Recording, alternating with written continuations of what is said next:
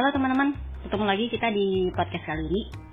Um, karena banyak gosip, jadi kita bahas dulu apa yang terjadi sebelum uh, besok dimulai dan kemungkinan pengganti Bebe Vale juga akan uh, ada debrief hari ini.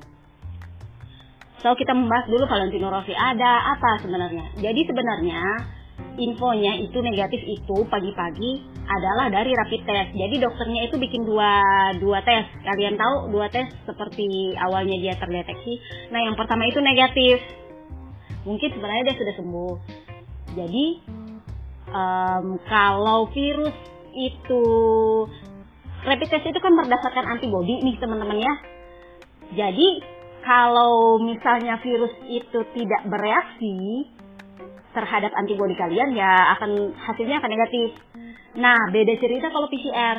Nah, kemarin itu yang di input ke MotoGP itu kan syaratnya adalah PCR, dua kali PCR dengan selisih waktu 72 jam maksimal. Nah, PCR-nya itu positif ternyata, positif maning men. Jadi, dia sendiri sebenarnya frustasi bingung kok bisa rapid negatif ujungnya saya positif gitu tapi kan yang dipakai memang harus PCR ada kemungkinan ini dari teman-teman follower juga ada bilang ada residu virus di situ. Virus itu yang PCR katanya nih kalau bagus kalau bagus selama residunya istilah kalau kalian bisa dibilang bahasa Indonesia bangkainya lah ya bangke gitu. Kalau masih ada nyisa di jaringan uh, di jaringan kalian itu itu akan tetap terdeteksi oleh PCR karena kan dia ambil sampel tuh di swab. Nah bedanya sama rapid test kan dia pakai darah antibody doang. Nah antibody kan apa yang mau mau dilawan, mau virusnya udah mati. Tapi kalau di swab ya virusnya masih ada, masih terdeteksi. Kurang lebihnya seperti itu. Nah bebek sih nggak patah arang nih. Dia bilang uh, masih ada, masih ada harapan saya akan muncul entah hari Sabtu, entah hari Jumat selama belum race, saya akan coba muncul selama dua PCR berturut-turut negatif. Kenapa dia uh, masih ada di Italia? Jadi kan kalian tahu, ini Eropa lagi lockdown.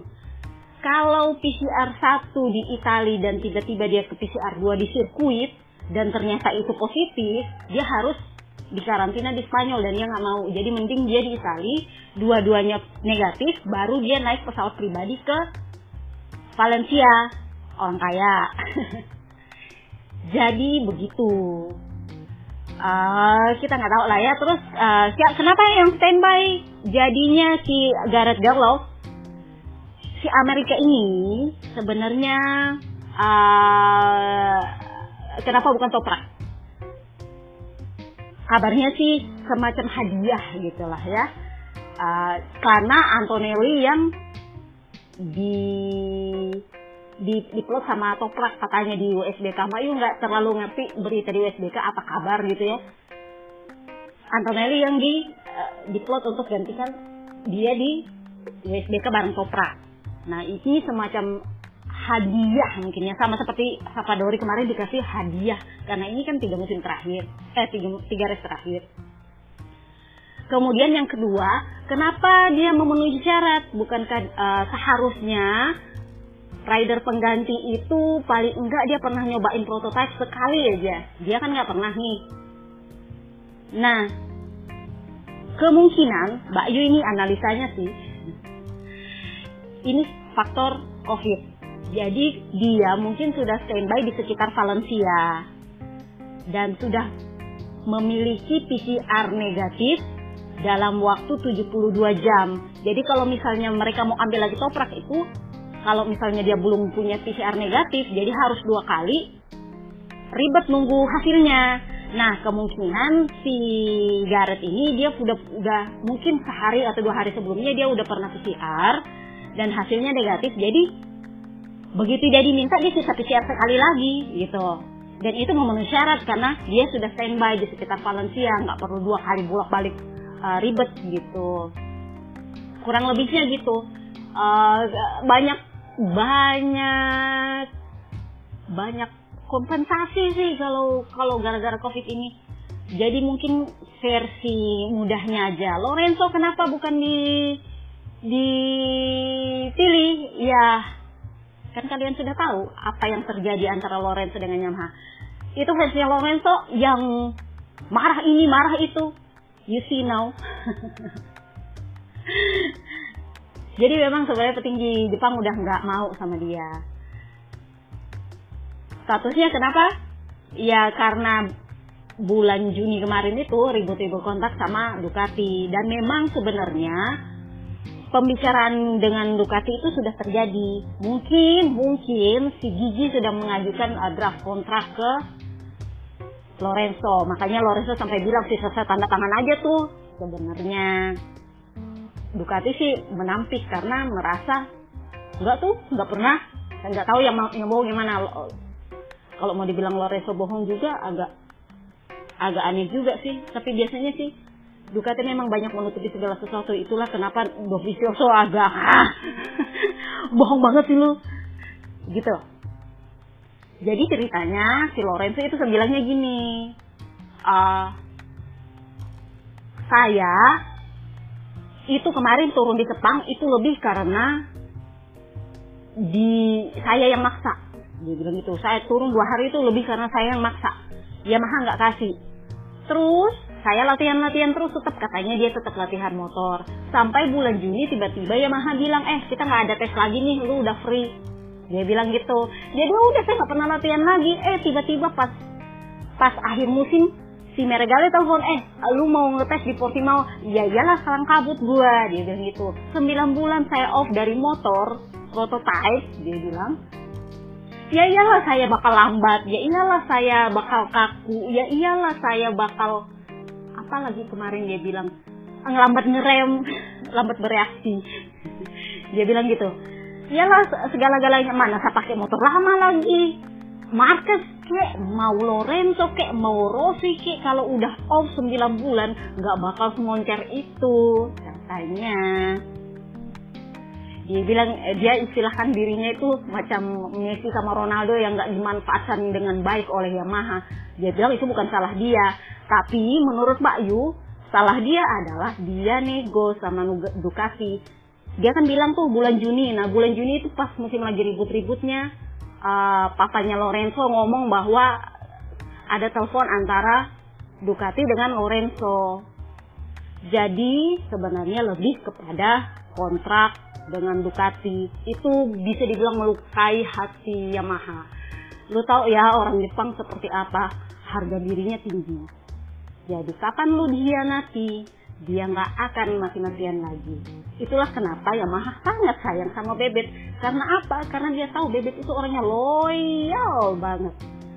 Loyalitas jauh lebih penting bagi orang Jepang daripada susah dikontrol. Si? Lalu siapa yang akan ganti? ya Dovizioso. Kenapa? Uh, Batistella sendiri sudah kasih ku, dia bilang tahun depan uh, si Dovi akan tetap membalap.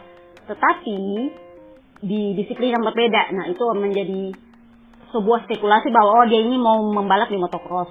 Tapi Batistella sendiri juga bilang bukan berarti Dovi akan uh, konyong-konyong menghilang dari MotoGP, enggak.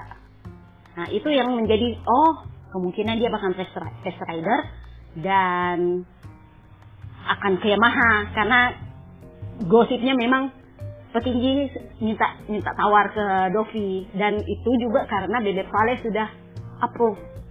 Makanya Mbak Yu bilang kenapa Yamaha sangat sangat loyal pada Bebek Vale? Meskipun mungkin fasilitas agak kurang apa kurang tapi mereka tetap pertahankan bebek vale di situ. Bukan karena uang tapi masalah kesetiaan. Loyalitas satu satu dengan yang lain itu saling saling terikat. Bebek vale dengan uh, akademinya masih tetap pakai Yamaha.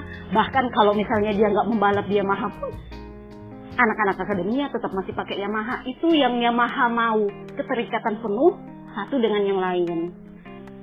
Lalu ke mana Lorenzo? Nah, backingnya itu dia punya backing mantan kosnya Max Biaggi. Uh, Max Biaggi yang memberikan penawaran test rider ke Aprilia. Itulah kenapa Bradley Smith didepak dari tiga race terakhir dan Aprilia lebih memilih memberikan hadiah debut kepada Lorenzo Savadori yang memang selama ini sudah menjadi rider pengganti bagi Bradley Smith karena Bradley Smith mengisi posisi Iannone. Jadi ya kemungkinan akan akan oke okay di di Aprilia.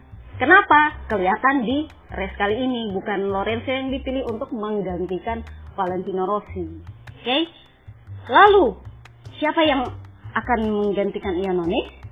Nah, ini kan tanggal 15 nanti ya keputusannya lagi. Enggak tahu ini drama kesekian kesekian kesekian karena kemarin tuh uh, mereka sudah minta 18 bulan. Sebenarnya sih sudah 18 bulan gitu dan sebenarnya udah mau diputuskan, sudah diputuskan sih sebenarnya cuman katanya sih ada banding apa gimana gitu. Jadi diputuskannya mundur lagi satu bulan. Kemudian apakah hasilnya akan seperti apa? Kalau 12 bulan uh, sanksinya, dia misal diputus bersalah terus sanksinya 12 bulan, ya Nane langsung free. Kenapa? Karena emang udah 12 bulan sejak kasus terjadi. Tapi kalau misalnya putus bersalah dengan 18 bulan, ini pasti putusannya bersalah teman-teman. Cuman sisa berapa bulan di, dibekukan lisensinya. Kalau dia 18 bulan ya mau nggak mau Papa Willow yang masuk. Kenapa? Karena Papa Willow backingnya lebih bagus. Carmelo Espeleta. So, apalagi yang kita mau bahas? Soal Davi sudah, Lorenzo udah, Salvadorio udah. Uh, oh iya, kita masuk Lorenzo nih. Ini yang terbaru. Kalian belum dapat kali ya? Ini baru kemarin Mbak Ibaca. Jadi, Lorenzo ditanya ini oh, waktu itu dia kan di, ceritanya ditanya eh lu mau gantiin Rossi nggak dia bilang ah enggak karena Yamaha sama sekali nggak memikirkan saya sebagai sebagai pengganti itu kata kata Lorenzo terus dia bilang gini jadi lu jagain siapa nih terus dia bilang ah saya jagain Mir kenapa uh, kelihatan kok Suzuki itu kompetitif banget. Memang nggak harus menang tapi dia kompetitif konsisten. Terus kok lu nggak jagoinnya mahal lu sih yang bakal dipecat itu. Terus dia bilang ya dulunya sih saya jagoin Quartararo. Tapi ya dia hilang konsistensi. Terus finalis dia bilang gini sama lah sama finalis. Finalis itu under expectation di luar bukan di luar di bawah ekspektasi jadi diharapnya dia lebih moncer daripada Snectaro tapi ujungnya Iya, di bawah ekspektasi semua orang, termasuk saya. Intinya Lorenzo mengharap uh, Neng Vina lebih lebih tinggi posisinya daripada Sniktaro. Kenyataannya tidak. Jadi uh, Morbidelli sih bagus, dia bilang ada peluang tapi ya kita nggak tahu. Uh, kenapa dia bilang gitu? Ya wajar lah, dia kan udah tahu dia bakal dilepas Yamaha. Dia udah tahu. Dia udah tahu sejak uh, diputuskan bahwa dia bukan pengganti Valentino Rossi di Valencia ini. Lalu apakah bebek akan muncul? Mari kita doakan. Bayu udah bilang kemarin, cuci itu itu hidung, cuci itu mulut, kumur-kumur, terserah lu mau apa, bersihin, mau pedis ke hidung lu, mau apa, bersihin, baru set lagi. Mudah-mudahan lolos. Jadi kita bisa lihat dia ya paling tidak hari Sabtu kalau memang hari Jumat nggak bisa. Sabtu deh Sabtu. Yang penting lihat dia ngeres. Kenapa? bukan karena dia masih sakit. Dipaksa? Enggak. Lebih kepada lu apa banget sih. Barusan ini orang kena corona kok hampir sebulan men. Ih ih ih ih. Lama kali. Ya wajar sih Ronaldo juga gitu. Kalau kalian bilang konstipasi ya so that's all the gossip of today. Kita akan membahasnya kembali besok di hari pertama European GP okay? see you next time guys. Bye bye love you